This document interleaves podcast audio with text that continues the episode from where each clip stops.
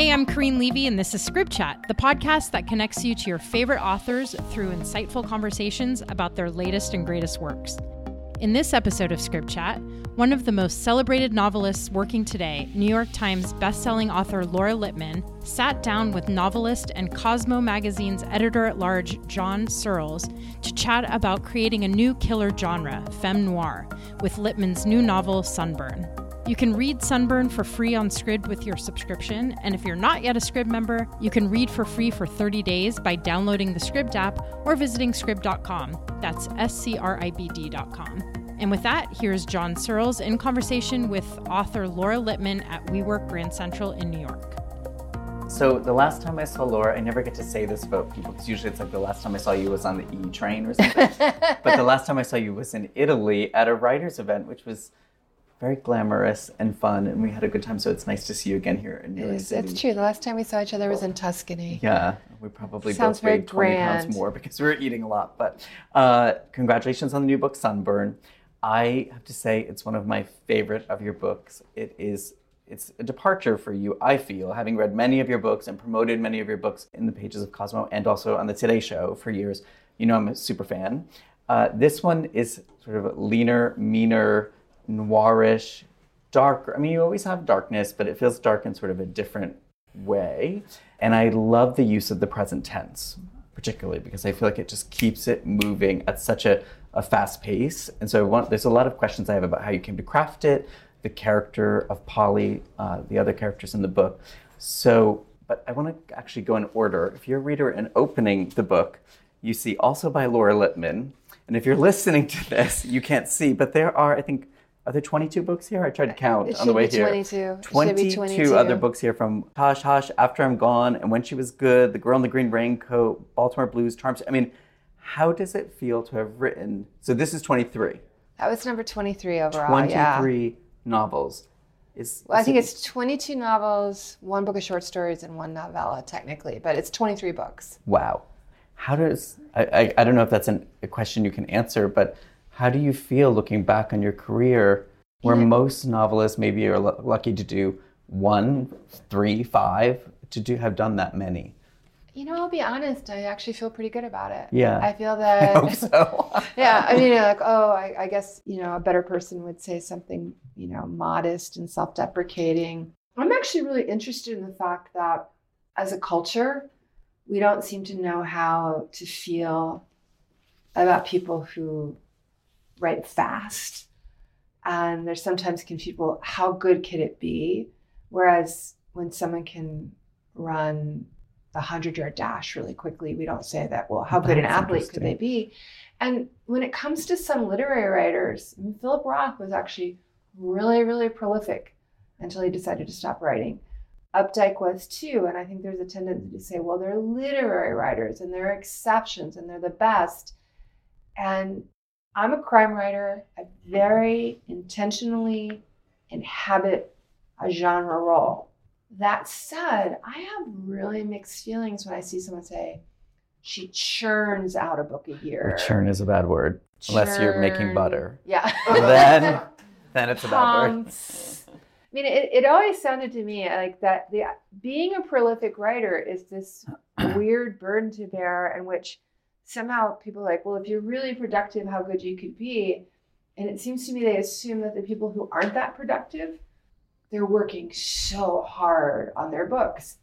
And I know some writers who aren't really productive, who write a book about every five years, and you're I would maintain your speed is your speed, like your body type is your body type.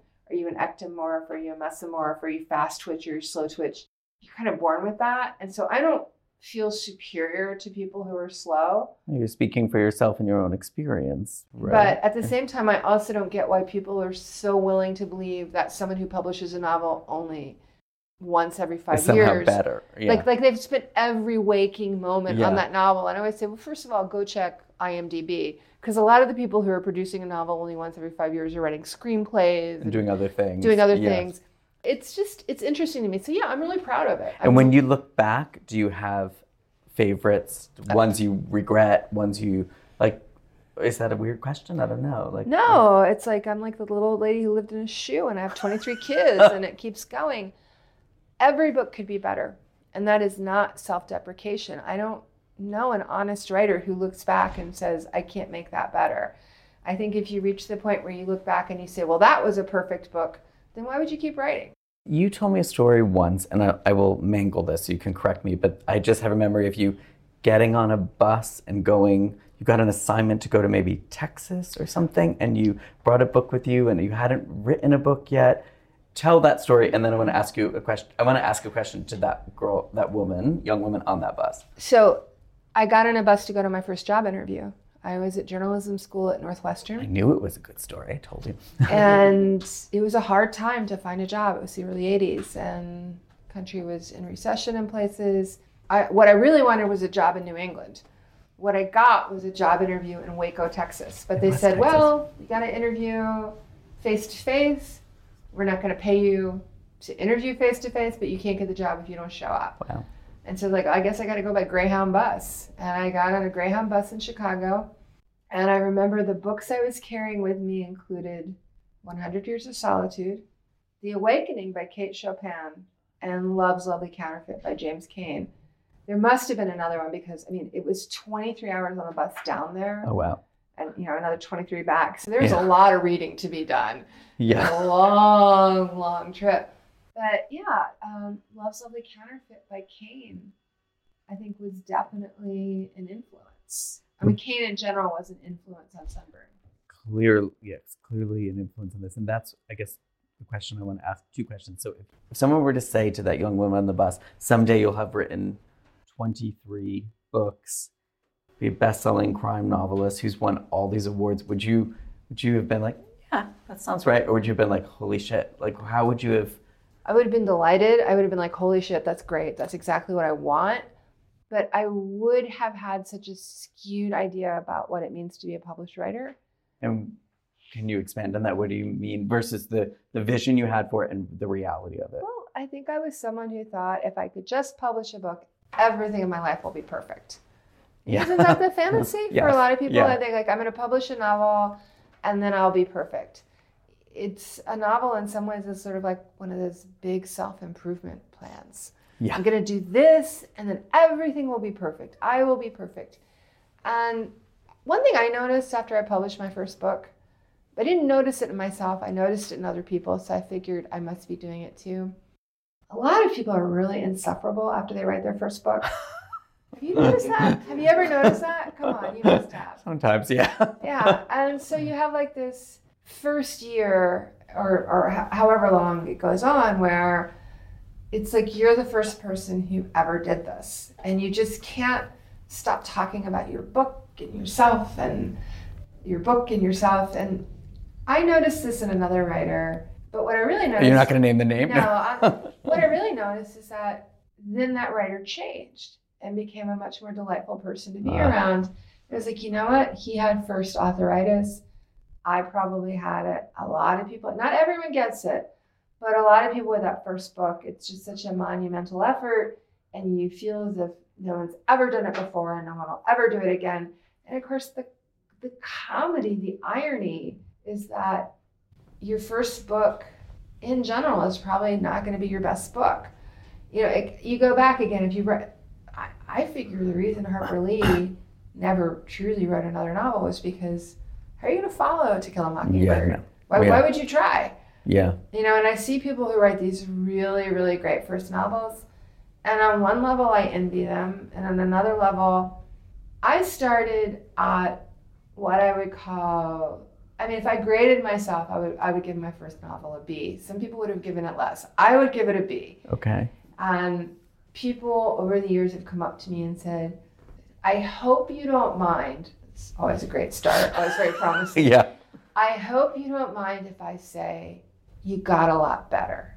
And, and what I say to that is, well, why would I mind that? Because yeah. what are the choices? Yeah. I got worse. That's not good. I've been wildly erratic. Yeah. No, I would hope that every book I get would better. Feel, That's my goal. Yeah. I feel like, you know, there's no ceiling, no matter how high you achieve. Speaking for all writers, wouldn't you always want the to next do better. to be better? You've done that with your books. Mm, well, back to you. Do you still feel when you finish each book? Are you like? I always feel like, oh my god, I can't believe I did. I literally get down on the ground and like kiss the floor and like, thank God. Like, I mean, do you feel every time or? This sense, of, like, was it Jack Torrance in The Shining would like light a cigarette and pop a bottle of champagne, or I forget what his ritual was, but something like that, right? Or no, I'm thinking not The Shining, in Misery. Misery. That's what I'm thinking. Yeah. The in the this is the existential dilemma of being a writer is that even if you can write a book a year you're only happy one day a year you're only happy on One day. and what's really funny is now that That's we're hilarious. all connected through twitter and facebook i feel such a strange rage toward my friends on the day they announce that they finished a book even though like i like i know it's like i'm like you're i'm in the middle i should Yeah. but it's like oh you like i envy them so much like you get with each book you get the one i mean there are a lot of little milestones that you can celebrate but there's basically one day where you're i have finished it i mean for me that's the day that i send it to my editor in full Yeah. and massive revisions will come and go. And I'm proud of myself on the day that I submit the massive revisions. And I'm proud or happy the day that I get through copy edits. And I'm proud and happy when I get through the galleys. But there's one day that I'm really, really, really happy. Happy. One day. And it's not, I've slowed down a little bit. A book a year pace is getting harder for me to maintain.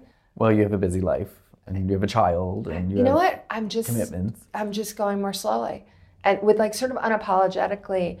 So going back to this idea of being a first time author, I feel like a lot of writers or a lot of people, turns out a lot of people have just been waiting to have their diva moment. And it's right around the time they sign their first book contract. Oh, and then it all comes out. And they want to be the, they want to be creative and they want to, they feel entitled to experience life as this creative, unpredictable, needy, tempestuous person. And, and I'm really not that at all. yeah. But I feel like every writer, when you reach a certain point in your career where you, you know, two, three, four books in, you're getting successful, you're getting things done. I feel like you get one diva card to play. And my diva card was, you know what? I'm going to sit with one book until it's finished. Ah. And if it, I used to like send my book off and I was working full time, I had no time to waste. It was like, I just sent book number three off to my editor. So I'll start book number four while I'm waiting for my editor to get back to me. It was like- Wow. That's like, impressive. I, well, it was in some ways self-sabotaging. I think I think my books got better when I said, you know what? There's only gonna be one book in my head at a time. That was my diva card. That was the one I played, which is I will have one book in my head at a time. You know, then before you move on to the next. before I move on to the next one. Well, going back to Sunburn, just going in order. So you open the book, you see also by Laura Lippman, you see all these other titles, but then you see, and I always wonder, and I always want to ask writers about it, for Anne and Michael, because in real life I root for happy endings. And so I always look at writers' photos, dedications, the jacket, all this stuff. And I want to talk about the story, obviously, but just going in order, if you're a reader opening this, I know who you dedicated this book to. Why is this book for So this is for our very good friend, our mutual friend Mhm. Anne Hood. It's kind of you've known Anne much longer than I have. Yeah, I was a student of Anne's at NYU, and, yeah, million years ago. Anne and I met in 2007, and I feel like it was so much longer ago than that. Because then again, I was reading Anne back when I was in my 20s, ah. reading her and envying her. Because the idea of being a young novelist, I didn't get to be that.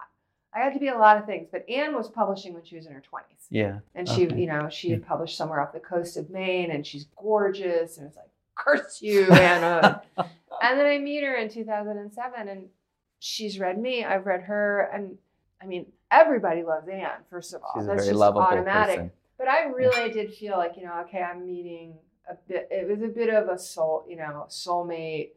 You know, Yeah. it's like kind of like Anne of Avonlea and Diana. And she has a real warmth about her. Yeah, and- everybody wants to be her best friend. And so when I was writing this book, I realized that I needed to understand a lot of things about the mind of a person trained to be a chef. Okay. And Anne's boyfriend at the time, Michael Roman, Yeah. was that person. He's like kind of perfect. I mean, when you're writing, the best people to talk to are people who have expertise who also understand writing. Yes. For example, Alafair Burke is my go-to person on legal stuff oh yeah. because she's a former prosecutor who's also a novelist. So that she understands how to play with things. Whereas you can talk to people who are great and they're wonderful, but they're not novelists, so they don't get the concept of Yeah. play. They'll be like, well, you can't do that. That would that would be very unlikely. And like, no, I can. You're like, well, Figure like my- play, play with me. Like, you know, go, but let's bend the universe. The what if questions. Yeah. And um, so Michael, I needed to talk to Michael about how to make what I call the grilled cheese of seduction, which is a very big feature in this novel. yes. And. I wanted to talk to him about like I have this idea about what would happen if you finally chopped the bacon. And Michael ultimately agreed to read the entire novel to sort of get inside the head of this character, Adam Bosk. And he picked up on things. He said, Tell me what the kitchen looks like. And there's another chapter where I had, I was like doing this wordplay where Adam is making stock and that becomes taking stock. Yeah, And it becomes oh. this There's a it where it says is that the root of the Well, phrase. So that's where it comes from. But And it's where Mike- am I in life? Where am I going? How did I get here? Yeah. and, and Michael said to me, real chefs don't think that way. Making stock is so automatic that it's like thinking about I'm breathing now. You just do it. Yeah. You just something you do it. And said, but you "He- still have it in. he's breaking the bones. He's roasting the bones, Oh, which yeah. in a book with fire is fantastic. Yeah. You know, it's like, Adds oh, that works too. So yeah, Michael read the whole thing and, and kind of vetted every cooking detail. And, you know, ultimately, gosh, it's about a year ago, almost to the day, I don't remember the exact date, I ended up marrying them. Not in a threesome way, everybody. I was the minister. I got my Just to be clear. universal life and I, I came up here to New York and it was it was right around this time because it's like this perfect little April day. Does that mean I can confess to you right now, like sins, or no? No. No, you're not that. You're not No, a I'm not- I'm not you're that gonna- good. Okay, all right. So, um, so yeah, I, you know, one thing about writing, one of the good things about writing more than 20 books is you get to dedicate books to a lot of people. Yeah. And I've circled back. My husband's gotten two, and he's my second husband. My first husband has one. And you know, it's really funny. People said to me at one point, as my books were going back to new printings or new covers, my UK publisher asked me at one point if I wanted to eliminate the dedication to my first husband, a man I divorced, and if I wanted to omit him from like the acknowledgments. And I said, these books are historical records. Like Yeah. whatever happened in my marriage, in that year, I felt great about dedicating that book to him, and I would never did take that away. reason at I'm that like, I'm not trying to update the technology in the books. You know, with a career that goes back to 1997, when nobody had a smartphone, Yeah. to today, it's like you just sort of you understand these books are historical records in many ways, and sometimes they're my historical record. So in your life and Yeah. things you lived. no, I thought. Now I realize I have no idea who I'm going to dedicate the next book to. Well, I'm right here, obviously. Obviously, you're right. Oh gosh, I mean, what was I the answer is in front of you. Um, okay, so now let's turn the page, and I want to go back to the, my James Cain question before, because I remembered when I was reading this book, you telling me that story of reading James Cain, and I couldn't remember which, if it was Postman or or Mildred Pierce or which one it was that you took. So at that time, do you remember that book? Because there was such clearly an influence on this story of Postman Always Rings Twice. Do you remember? Do you remember being on that bus and that book blowing you away, or was it? Well, I've been. that came later. It was the last Cain book I read in a group of six. I've been reading him since the beginning of that year. My sister had given me these six Cain paperbacks. Ah. And I started with Postman, and I read Mildred Pierce, and there was Double Indemnity, The Butterfly, Serenade, and Love's Lovely Counterfeit. And, you know, my mind was just blown. I was like, this is amazing stuff. I love the style. I liked him better than I liked Raymond Chandler, better than I liked Hammett, probably on a par with Ross Macdonald. because you felt they were more nuanced or more gritty. Hammett is just a Hammett's terrific, but I- don't have a emotional thing with Hammett. I have more of a cool admiration, appreciation. Chandler is amazing, but Chandler wanted to write about a knight, you know, in his famous essay, The Simple Art of Murder. He wanted to talk about, he wanted to write a world in which your main character is slightly better than everybody else. Yeah. Marlowe is, you know, supposed to be the untarnished knight, a man with a code. And and Chandler wrote that in everything that we call art, there must be this quality of redemption, which I just don't agree with. I'm very uninterested in redemption. Because you feel like it's done too obviously sometimes in, in books, or do you just feel like, because it does seem like, in terms of redemption, there does seem in many books like, oh, now I need my epiphany and my turning it around. So, or is it nothing to do with that? So I, I came out of journalism, and I should have looked this quote up since I invoked it about a week ago. And we believe it was I.F. Stone, my husband and I. But there is this famous quote in journalism that the role of the journalist is to afflict the comfortable and comfort the afflicted. And I've kind of carried that over into fiction. I don't like to flatter my readers. I don't like to make them feel cozy. I don't like to wrap them up in a big warm hug and say, oh, look, there are these terrible murders and these terrible things happen, but it's okay. The world is fine and you're fine. And I don't want you to ever think about anything you've done or said or thought that might be not right. Yeah. I'm like, no, I want you to think about those things. I live in Baltimore, and if you know the world of Thomas Harris and Hannibal Lecter really well, Hannibal Lecter is from Baltimore. And when I'm sitting in my house reading a Thomas Harris novel, which I do because I love and admire him, and we, by the way, Thomas Harris was also a journalist in Waco. Oh, wow. So who knows yeah. what's going on there? I love those books, but when I'm sitting in an armchair in my house reading about Hannibal Lecter, I'm not scared. Like if I go throw my door open, Hannibal Lecter's not out there. Because it seems not real. Yeah, to you. just there's no brilliant psychiatrist who likes to eat people walking down my street. It's just not Yeah. happening. What is happening possibly is there might be a teenage boy with a gun who's having a bad day. Ah. And if I walk down the street and I say to that kid, you shouldn't throw trash in the gutter, maybe that kid turns and shoots me. And what I like to do in fiction is lure people who are feeling very because when we read, you're so cozy, you're so happy. I would like to reach people who have maybe never thought that they could ever be the bad guy or ever be the person who says the wrong thing or can't even see how they might make a mistake that would put them in terrible trouble. You know, it's so funny. In Bonfire of the Vanities, a book about which I have very complicated feelings, the core story is an interesting story. Two people are scared, they're in a car, They've done this thing. they've done this thing. They don't want to. They They- don't want anyone to know. They don't yeah. want anyone to know. They feel like they were in danger. Yeah. They've crossed a line. And so this is where we circle back to Cain. Cain wrote noir, and noir to me has always been dreamers become schemers. Well, I actually, when the noir series that Akashic publishes, Anne asked me to write a story for that, and I remember looking up Dennis Lehane's definition of noir, and I looked up Joyce Carol Oates, and Joyce Carol Oates had a very long, interesting definition, and Dennis was like, I just think it's scummy people doing scummy things to each other, and so I was going to ask you what, how you define noir then. I define noir as people who have all the typical yearnings that we all have. They want love, they want money, they want security, but they're willing to transgress for it. Yes. We all want what Frank and Cora and the Postman Always Rings Twice want. They want love. Yeah. They're they're like we're soulmates. You're meant for each other. We have to be together.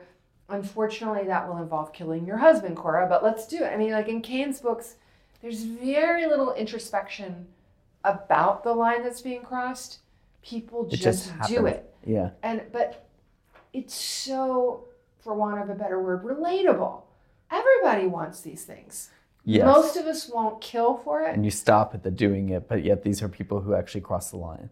but we're, it's pretty interesting. It's, Yeah. pre- it's like, what what would you cross the line for? Well, I read somewhere in something online or something where I don't know if you said that this book came to you originally. I don't know if the original thing was the first sentence or you had a first sentence, but it was something. I'll, I'll get it wrong. Something by the end of the story, you will hate me. What, what are you? Everybody hates me, you will too. That was going to be the first line of the book. Was that your first original sort of moment that you wrote down? yeah, and And that speaks to the noir element as well. but then I got to the end of the book and I didn't hate the person who said that. You know, and I thought, okay, so the whole, this whole book will be about who said that. Is, it Adam? Is it Polly? Is it Adam? It's Polly. This this book has a lot of twists and turns. Yes. and I'm not. Yeah. It just like after chapter two, pretty much everything is a spoiler. But I've been on tour for this, and I've said in several speaking gigs, I said, for all the surprises in this book, if you pick up this book and you see this sexy redhead Polly and this handsome, mysterious man named Adam, and you do not realize that they will be having sex together very soon, I'm like, you should hand over power of attorney to someone in your family. I mean, it's just, it's so obvious. That's the one thing to me that's obvious is that these two are going to come together and it's going to create all sorts of problems. And so, my idea is like, so who said it? Was it Polly? Was it Adam? Was it Polly? Was it Adam? And then the idea was that you got to the end of the book and the last line was going to be, told you so. But I got to the end of the book and I said, you know what? Given these circumstances, I cannot fault anyone in this book for the choices they made. And I'm not just talking about Adam and Polly, I'm talking about almost everyone in the book. Well, that's an interesting thing as well. And I, I don't mean to jump back because I want to talk about this Mm-hmm. opening scene, but the book shifts points of view between Adam and Polly, but there's also these other characters who are each minor characters who get their own chapters. You devote pages to them and bits of the story. Was that something you knew going in, or did that come about as you were creating this world? Or So it happened pretty spontaneously. I've certainly written books before from multiple points of view. Yeah. And once, only once, I had given a character in one of my novels, like, like literally like a page or a paragraph. And I don't even think most people noticed it in that particular book, which is Every Secret Thing. But I started thinking about it. I was like, well, there's not there are no rules. Why can't someone just show up? I- think subconsciously, I don't think I'd really thought about this, but I watch a lot of television. I like television. And I watch it I watch what I like kind of seriously and with intent and Yeah. I'm always breaking it apart. I'd become really fascinated with this concept within certain series, something known as the bottle episode.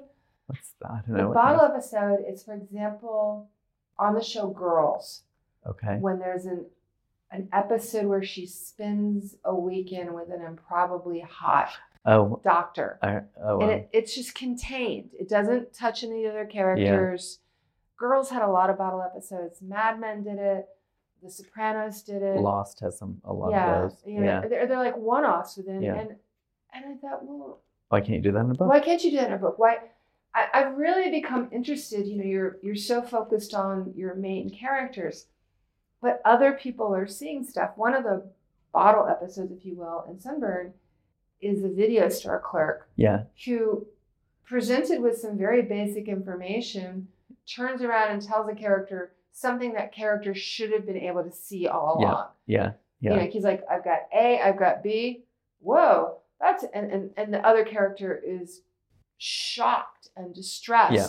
by this insight. And that isn't that how the world Yeah, works? That yeah. some Some outside person can see something you can't Right. see. I thought that the they surprised me when the, the first he comes later. The video clerk's first chapter is not for a bit, but he's very late. Yeah, but there's Sue um, Sneed, I think, is the is- first one. Yeah, and I- but I thought it was, and I didn't know if it was going to be. Oh, she was going to be a major point of view. But I just thought it added to. It gave a, a real texture and a depth. It was already so much depth, but it just gave an, an additional layer of texture to the novel. So I applaud you for keeping it. When, when I was a reporter, I was I think there are two kinds of reporters. There are reporters who believe that everybody has a story if you're good enough to find it. And there are reporters who believe no, not everybody has a story. And one year, two of my best friends and I proposed what to this day I believe is a rather controversial feature that ran in the Baltimore Sun, where we proposed that we spend the summer going to other places called Baltimore and just telling whatever story we found. That's interesting. And I ended up like at a flop house in LA called the Hotel Baltimore. And my friend Lisa Pollak went to Baltimore, Georgia, where she found people. So, like, you know, Southerners, and I'm, my family's really from Georgia, have a very complicated relationship with this idea that they eat mud and dirt. like, they do. I didn't know this idea. Yeah. Yeah. It's like, it's like really, and like she found this company that were the people in Baltimore? Georgia, sold Dirt, Georgia mud, for, people eating. to eat. And, and so it was like, and our, but our idea was, I'm just gonna, you're gonna arbitrarily say, I'm gonna go to this place called Baltimore, and I will find the story of that Baltimore. And some people who read the newspaper thought it was stupid as anything they'd ever read in their life. like. But I just thought that's how it goes. Like as a reporter, I felt like I should be able to sit down with any person in the world and find a story. And figure out what. That was my job. Um, as a novelist, I kind of feel the same way. I mean, these are my characters. I made them up. So if you. I can't make them interesting, who can? And I think Sue Sneed as a private eye, and you know, with her own sad love story that's sort of woven in, and you find out about Polly's mother-in-law, Savannah, yeah. or there's a woman in the book who is taking care of her parents who have been made suddenly old by the death of a of a Yeah. child, and and it, it actually, I, I would say that chapter advances the plot not one bit it's just there. but Yeah. it's real. It's it reminds you that the person who has died, who might not seem particularly sympathetic, someone mourns her. Yeah. Someone loved her. someone, Yeah. It has an effect, and so I, I've actually I think in my next book, the book I'm working on now, there are so it, it's like that actually is the book. It's this idea that every person you touch and every person you meet has a story to tell if you just bother to stop and talk to them How many points have you? uh, up to 22. I had a feeling when you said it's like essay like doesn't essay like dying have like fifty or something? like I, that? I'm on my way. I'm going. Um, yeah, it's it's it's quite a commitment. Well, okay. Two more questions that I want to ask if anyone here has questions. One is I should have said, if, when you were talking about when you describe the book to people, can you say for people listening what the book, if, what is Sunburn about? I, I should have started with that, but I'm not Oprah Winfrey, so I do this all the time.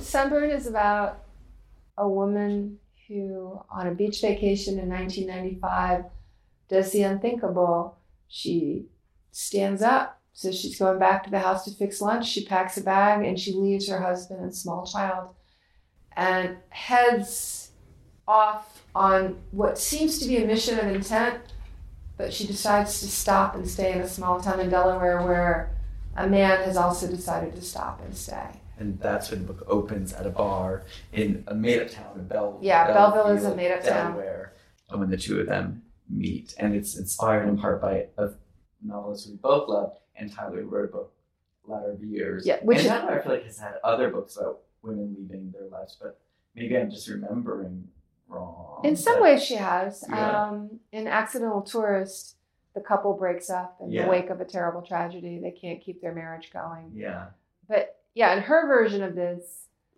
it's kind of funny and compassionate Yeah, and it's warm. a different take on and it. and yeah, her character Delia is kind of entitled to Yeah. her family because they're kind of jerks. yeah, But I, I always thought that's a.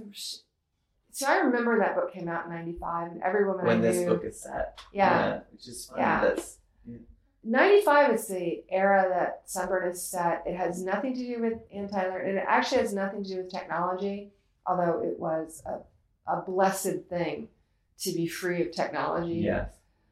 It's because, and it's so hard to talk about this without being spoilerish, there is a concept in criminal law that was just coming into being in the early 90s, in which people who had committed a certain kind of crime, there was a, a developing theory that maybe they were as much victim as perpetrator. So I needed to set the book at a time when this is still a controversial idea.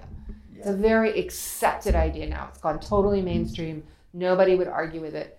In the early 90s, it was pretty new. It was pretty new. Also People- no cell phones that. So good. I was so to me it was the last good age to disappear. the last good year yeah, the last good year to disappear, 1995.